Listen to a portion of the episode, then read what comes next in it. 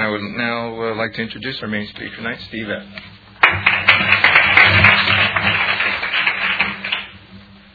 Hi, everybody. I'm Steve, and I'm a recovered overeater. Hi, Steve.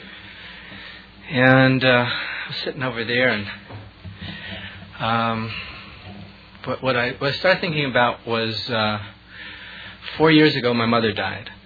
And I don't recall speaking at a meeting around that time. I may have, but I don't remember it. Uh, so I, I didn't have to, as I recall, speak with the kind of feelings that, that I feel. I don't feel I'm, I'm alone here, but that uh, we're all kind of loaded with today. Uh, I feel extremely sad, and and there's a lot of anger that's there too, and it's real hard for me to uh, kind of move out of that space and and I guess I'm kind of thankful for OA because it allows me to feel that, you know, instead of stuffing it down with something. okay, let's see. Well, uh, I started out uh, from about the age of 11 being a compulsive overeater, as, as I recall. Um, my dad had a fruit and vegetable truck, and so uh, I could always go out to the truck and and get there was n- none of the binge foods really, but I could always binge on apples and peas in the pod and whatever it was. And when I felt some kind of com- discomfort, I could just go out to my dad's fruit and vegetable truck. And uh, I guess it's a good thing he, did, although he did er, before I was born, work for See's Candy. Fortunately, at that time he didn't. I would have been in big trouble. but uh, junior high school was was when I really recall using food as a way of escape. I remember my memories of high school and junior high school really are about nutrition and lunch. I don't have a whole lot of other memories. You know, I can tell you what I ate for nutrition. I can tell you what I ate, or, or not what I ate, what I binged on for nutrition and lunch. Uh, and uh, I mean, so many things that I didn't realize at the time. But but food was really my way of of dealing with with. Uh, growing up because I I thought that everybody else. Uh, I mean, in grammar school, I, w- I was popular and I, I got good grades and I was a good athlete. And uh, junior high came and boys and girls started noticing each other a little bit more. And uh, I thought for sure that all these people had had a book of rules and and I just didn't get one, you know. Um, and so I just kind of withdraw withdrew into myself and into my food. I remember when I was uh, in high school. Uh, there, there, are four siblings in the in the family, and uh, during high school, my dad and I built a, on the laundry room attached to the garage. We built a room, so this was going to be my my place. You know, I was I, I was away from the family, you know, in the backyard and all to myself. And the first night I slept out there, I remember what I did. My ultimate statement of freedom I remember that I bought a bag of orange slices, the, the candy orange slices. That was it. You know, that I could I could eat that without having to worry about my my folks uh, catching me sneaking food because I was a sneak eater, and and that was freedom. That was as much as I knew. Um, when I went away to college, uh, be, between high school and college, I spent the summer eating a lot of carrots and celery and running around the block a lot. And I went went to college and I was thin uh, for the first time in a long time. And I do. Uh, I've heard you know thin isn't well, but thin is a whole lot better for me than being fat. And and uh, so uh, I thought that life was going to be different, and uh, it was to some degree. But but the truth is that I didn't learn anything about what was driving me to to the food. And uh, so I, I, I, was away from away college for a, a, semester, came back to UCLA, and fell in love for the real serious first time. And uh, my girlfriend smoked cigarettes, and that started me smoking cigarettes. And uh, oh, we had kind of an on and again, on again, off again relationship. And uh, you know, when when we were off, me and food were on, and that really became a pattern for me for for a long, long time. Uh, when uh, when we finally broke up, and I remember going away to college, I went I was I went away to San Francisco, and uh, that was another sense of freedom, and and my freedom allowed me to get into into drugs pretty uh, wholeheartedly. Um, and from that experienced a couple of episodes not from that i don't want because that's the way my parents thought. They thought that my drugs were, were the source of my, my craziness. The truth was my craziness was the source of my craziness. Uh, and uh, so uh, i spent two episodes in uh, mental hospitals one in camarillo and one in st john's hospital and both of those were fairly similar episodes. Uh, I really lost touch with my own ground of being. I, f- I fell in love with, with a woman that was inaccessible. And by inaccessible, I don't mean that she was personally that. She was a, a celebrity. And um, I met her, and uh, I, I had created a fantasy around it. I'm a songwriter, and she's a songwriter, and I, I really thought that uh, you know I was going to pursue her, and I, it really ended me up in Camarillo. And uh, when I came out of the mental hospital, uh, I got involved in meditation. Somehow there was a glimmer of understanding that perhaps there was something wrong up here, and that I really needed to deal with with uh, with my mental condition. So, so I got involved with meditation for the first time, and I bring that up, and so I will give a little plug for the meditation workshop. Uh, um, but I bring it up because uh, it was was and is crucial to my recovery. Without it, uh, I don't know what I would do with the voices that would say, "Oh, go ahead and eat this. This isn't going to hurt you," or or that that would allow me to even wrestle with food, which I don't do anymore at all. There is no, well, should I or shouldn't I? That because I know where that always goes. And and meditation has been real helpful in in that area. Uh, but I wasn't in OA at the time that I started meditation, and so I you know I didn't put it together. I mean, I like probably most of you knew all all the good nutrition facts and and what you should and shouldn't do, you know. But as they say, self self knowledge will uh, avail you nothing. And uh, I mean, I was ready to write a med- a a, uh, a diet book because I had done so many of them, and I had all this great information, and I thought that the world needed it, and uh, I, of course, it didn't do me any good because, you know, like everything else in my life, I really lived my life from about here up. And um, it it took well let me see let me get to the the place of of uh, real crisis um, got married and uh, my ex-wife and I were both smokers and that that was like one of the things we had in common. I mean, there were a few thing, other things, but I mean that was one of the things. And um, I went on a fast during our marriage, and like many fasts throughout the time that I was an overeater, uh, it was always to lose weight. And I would fast. One year, I remember fasting one day a week for a whole year. And for those of you taking notes, I will tell you that it is a it worked. It kept my weight at a certain level for a year. And of course, uh, I had headaches every week, uh, and it was a it was just a very unpleasant experience. But you know, it was one of the many things I tried. And and then I, I remember breaking up with this woman that I had lived with, and uh, I went on a two week fast. And uh, that was the first time I think I, I, I, I broke up that I didn't become a yo-yo. And so I, I, I sort of became dedicated to fasting. And every once in a while I would fast for two weeks. And, and it would be a way of, of losing weight. But this time that I was fasting, and this was towards the end of my marriage, uh, all this time I had been a smoker, even during fasting. You know, and for those of you that have done fasting, you get really clean inside. And I don't know how I could possibly have smoked through all that, but I did. And this time, for some reason, it became clear to me that I didn't want to put that smoke in my body. And so every time I go for a cigarette, it was just very apparent that two things were happening. One was that uh, it was habit.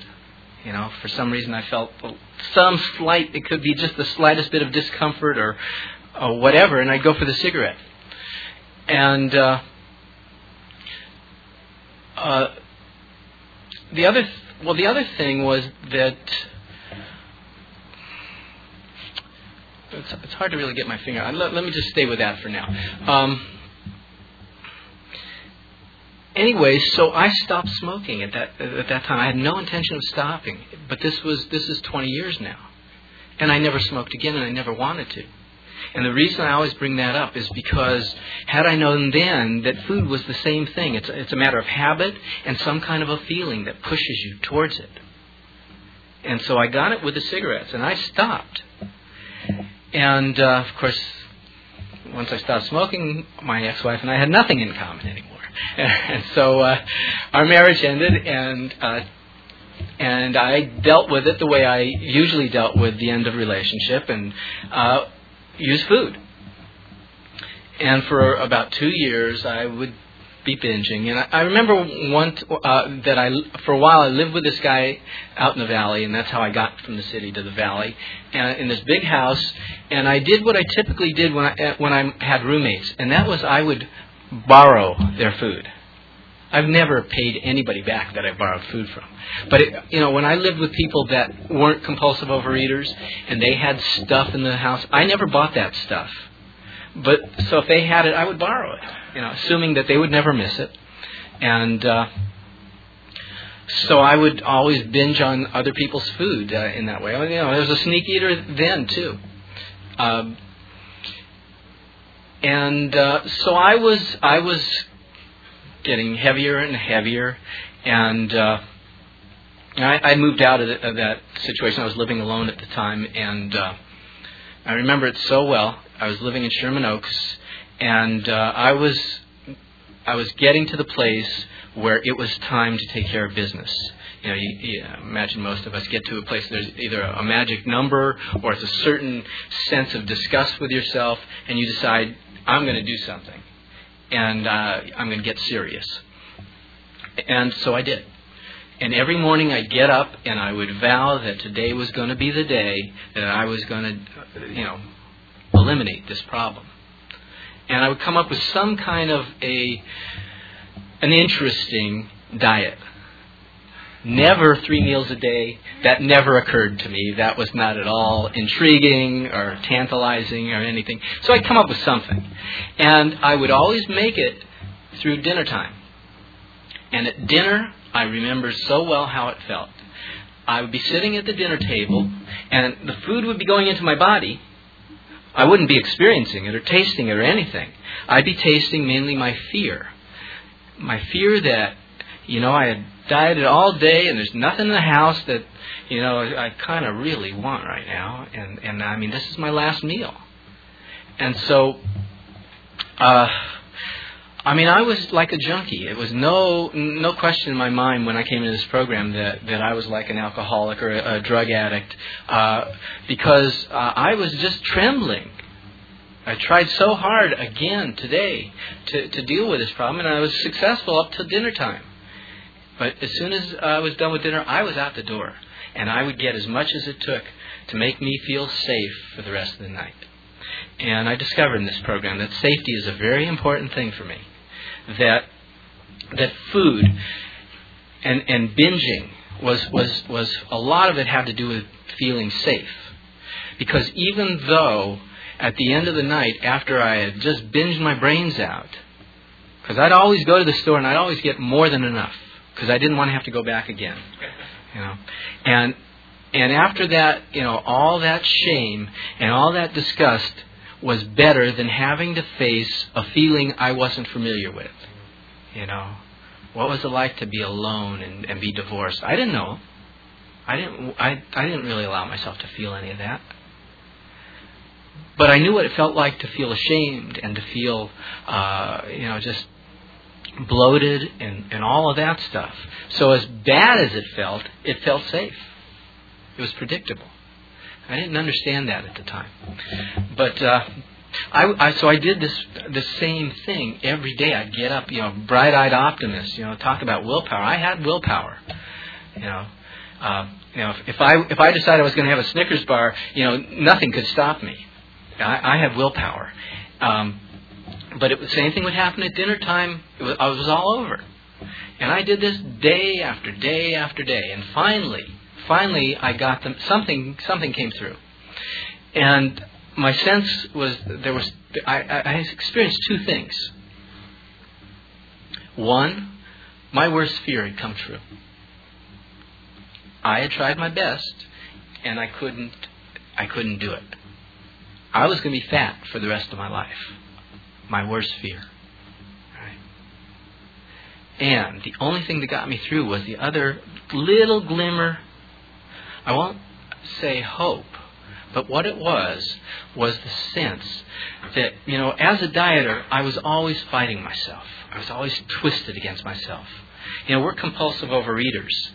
And if you look up compulsion in the dictionary, you'll find you don't have a choice. You're compelled. So, as a dieter, I was always standing in front of the ocean and trying to push it back. And there was no way I could do that. And suddenly, I realized I didn't have to do that anymore. I knew I couldn't do that. I had failed. And there was something ultimately freeing about that. That I took the first step without realizing it. I knew I was powerless. I really, in every in every cell in my body, I knew I was powerless. Um, I didn't have to lie to myself anymore. I didn't have to to prove anything to my parents or to society, or you know, the game was over. I had lost. But I, I, there's something about the dignity of not having to have to fight yourself anymore that I found somewhat liberating, liberating among all this this uh, despair because I didn't have the hope of this program. And so, for about um, this this woman told me about uh, OA. I didn't know OA existed. I knew about AA, but I didn't know about OA. And I went to a meeting, and I went for about two weeks. And this was back in uh, my first meeting was Valentine's Day of 1983. And I went for about two weeks looking for ways to poke holes in the balloon. And uh, I don't like organizations. I don't like being told what to believe. Like I say, I was a meditator. I was on a spiritual path. I believed in God. God was a very convenient intellectual belief. You know, never had to really put it to the test. But uh, I didn't want to be told what to believe. I didn't want to be. I have to join anything.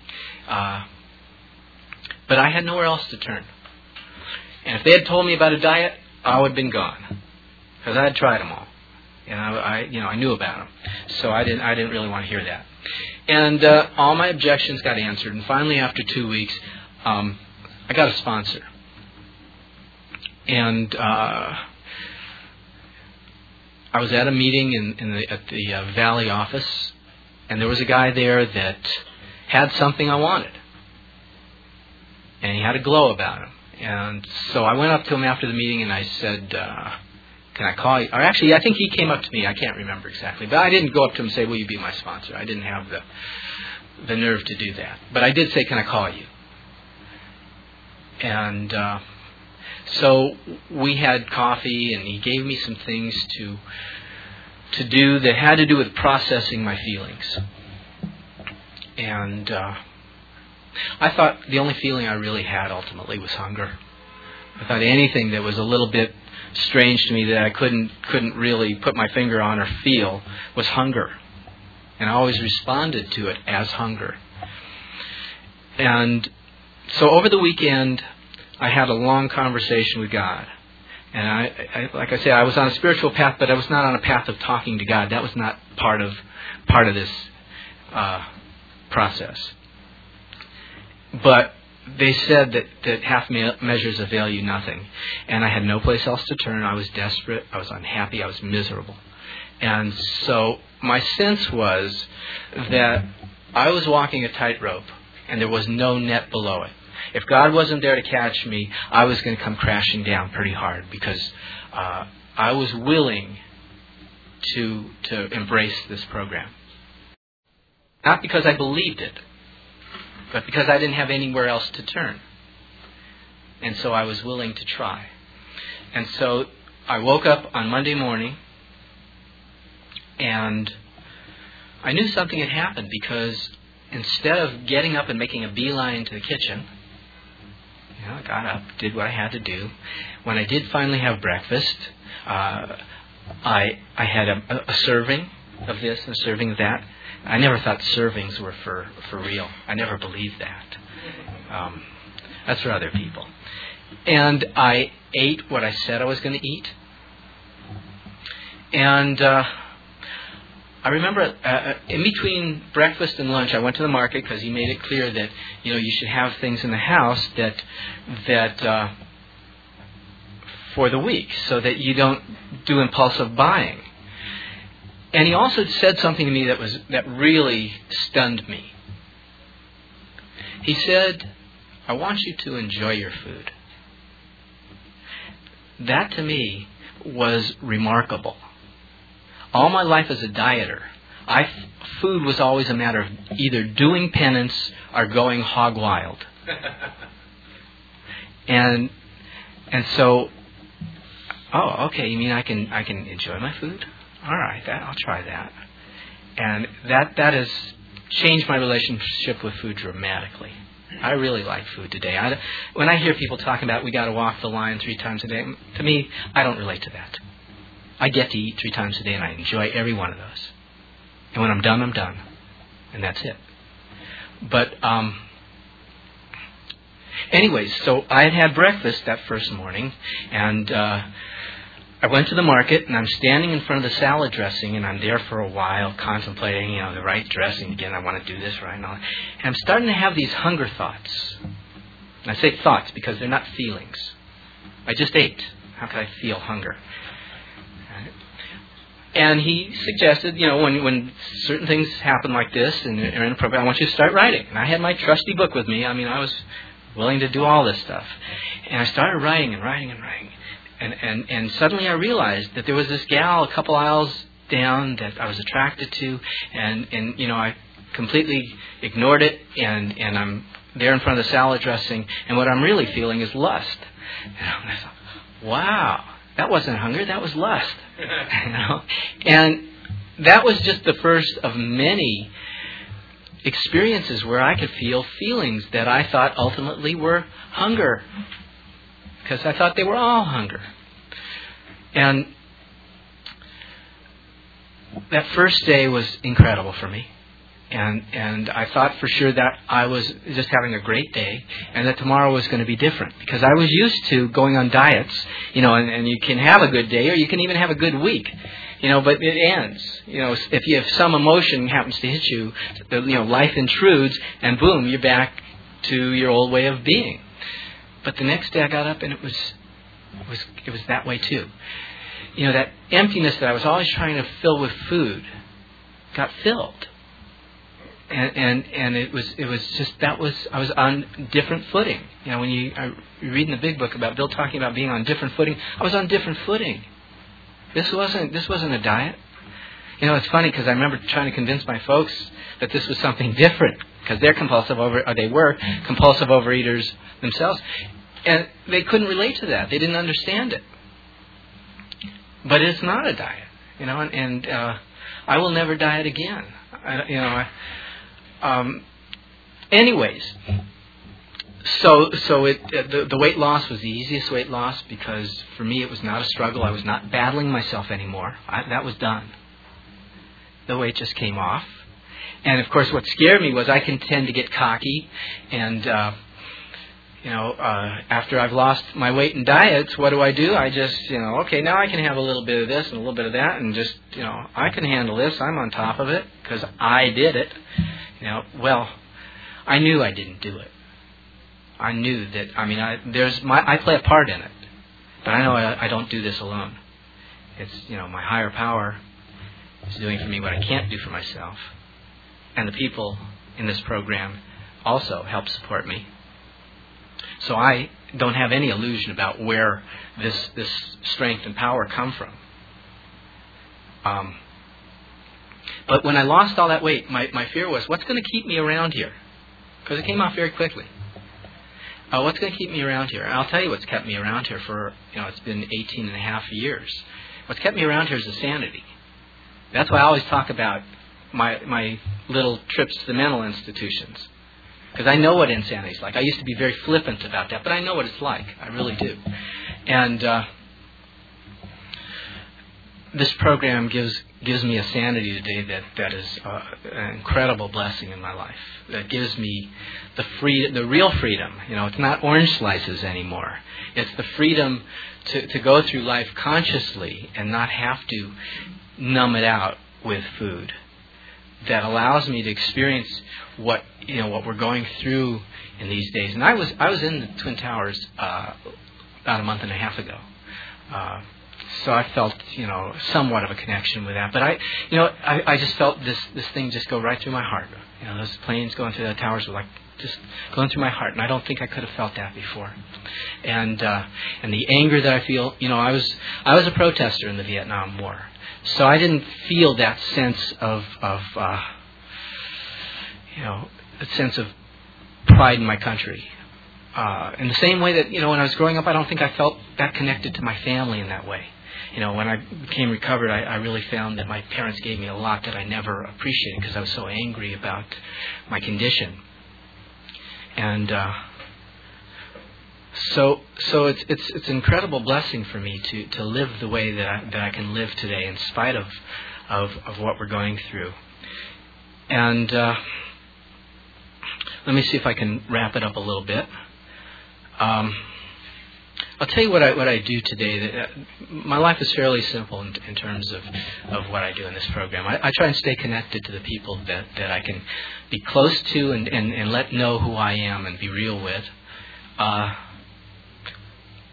I make sure that I go to the market once a week still and get the food that I know is good for me. I call my food in every morning I used to, I, I tended to write it down before I called it in, but I just had the inside of my house painted, and so I can't even find the papers that I write it down. But I know pretty much what I'm going to eat, and I, I call it in, and, and that keeps me honest. And, you know, bless this guy, he, he uh, when I call, his answering machine's on. So I tell an answering machine uh, most of the time. It's okay, because I feel just as much uh, committed to what I commit to as, as, you know, somebody once told me, you know, you could call the operator and tell her or, or him. You know, if, if they still answer, I don't know if you still can call the operator, but it's an, it's a way of you know it's like from you to God's ears, and and that's what it is for me.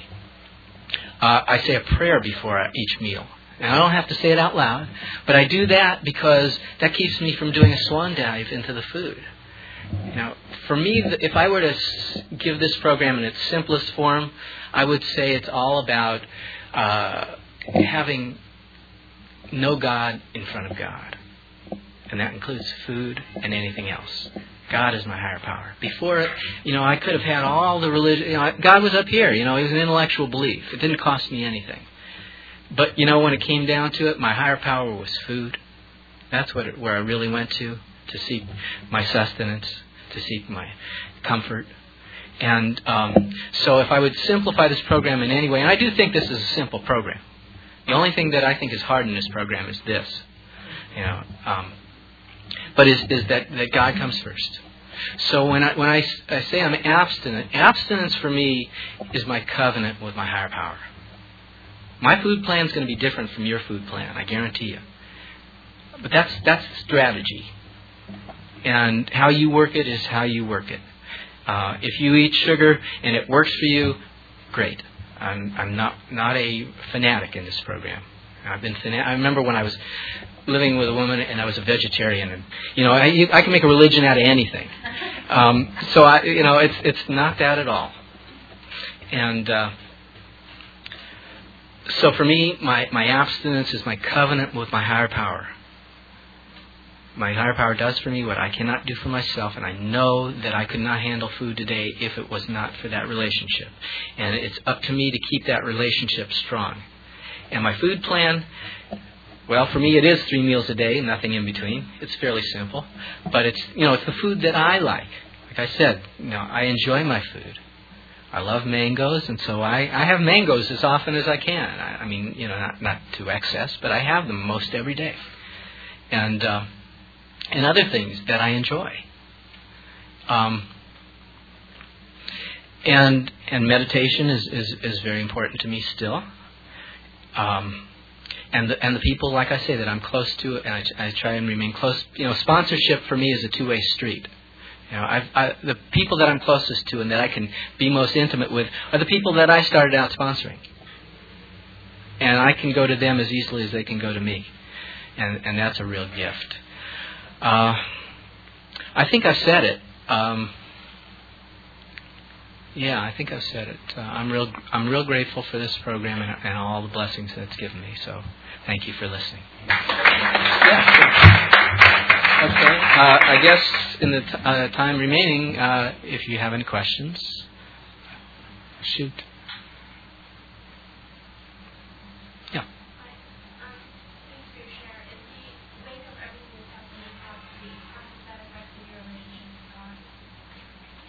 Yeah, in the wake of all that's happened during this week, how has that affected my relationship with God? That's a great question. That's a that's a really great question. Uh,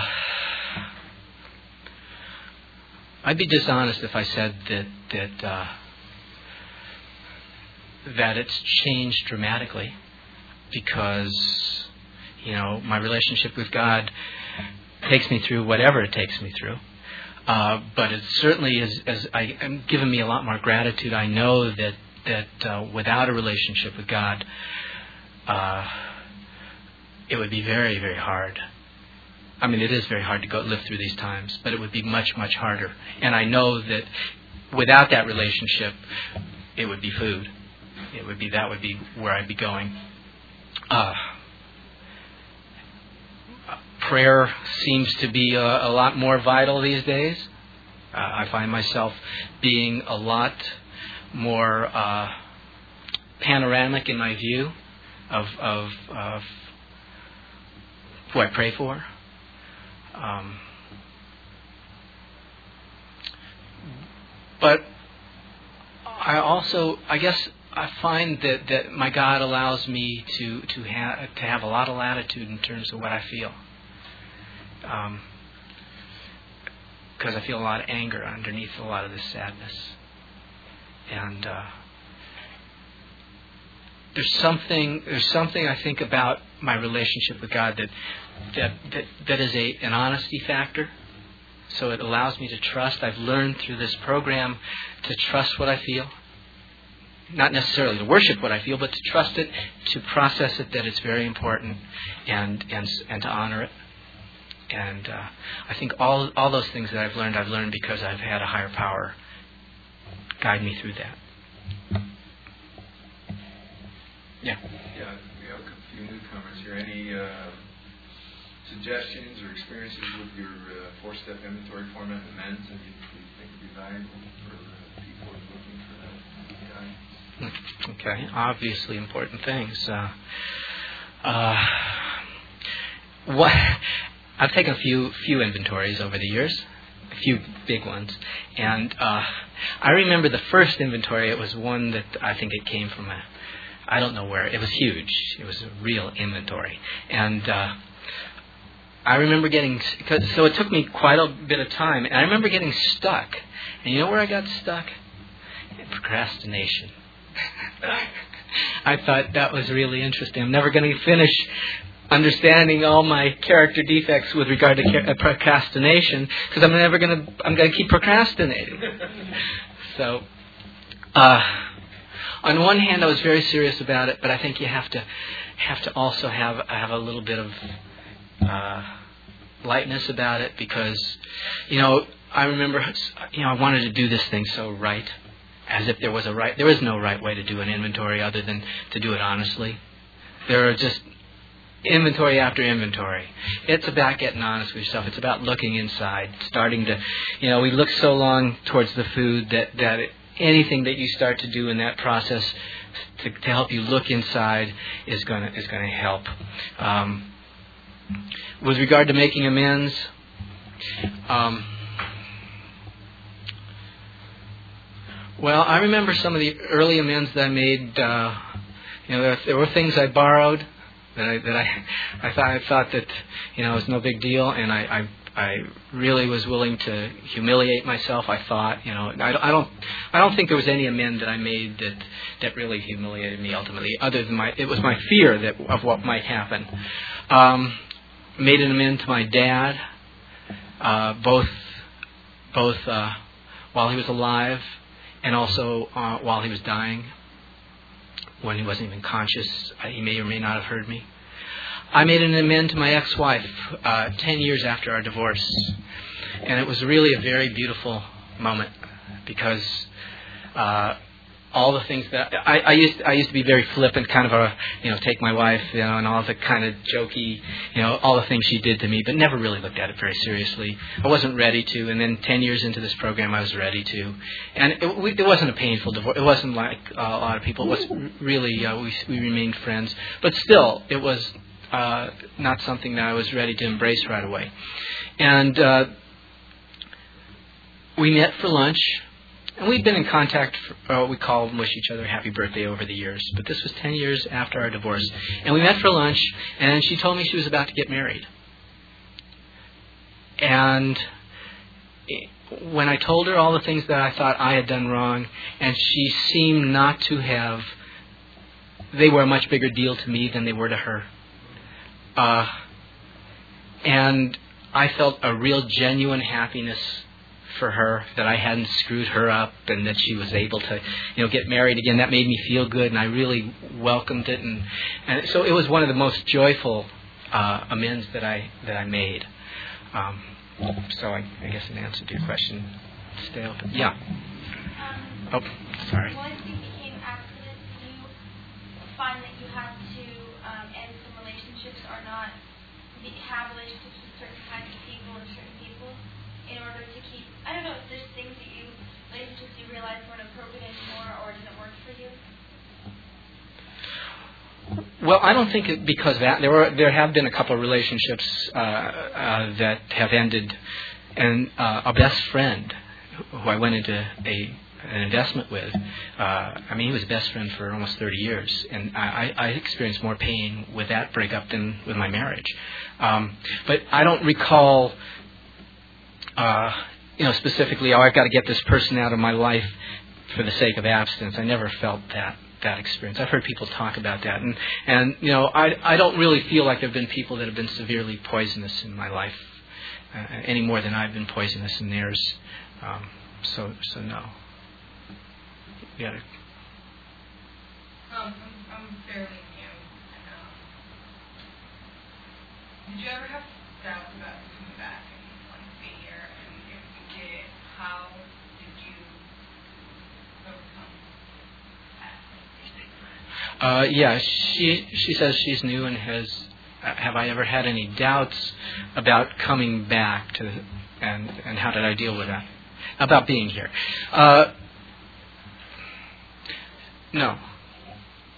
Uh, but I still I've heard that and I understand that. I mean, for me, and I learned this from growing up Jewish. I think uh, at a certain point I had to realize that that. Uh, it's not. I mean, it could be any tradition. I, I, it has nothing to do with being Jewish. It, it's just I, I always kind of rebelled against that for a long time, and it was. And what I misunderstood was that I thought that the people that I associated with, that kind of like the cloying relatives of mine, that, that just drove me nuts. That that was what it was about. And and I've heard people get driven away because they didn't like some of the people here. And you know something? I don't like some of the people here. I don't think I could go anywhere and, and like everybody. Uh, so so it, it's real clear to me that OA is not the specific personalities here.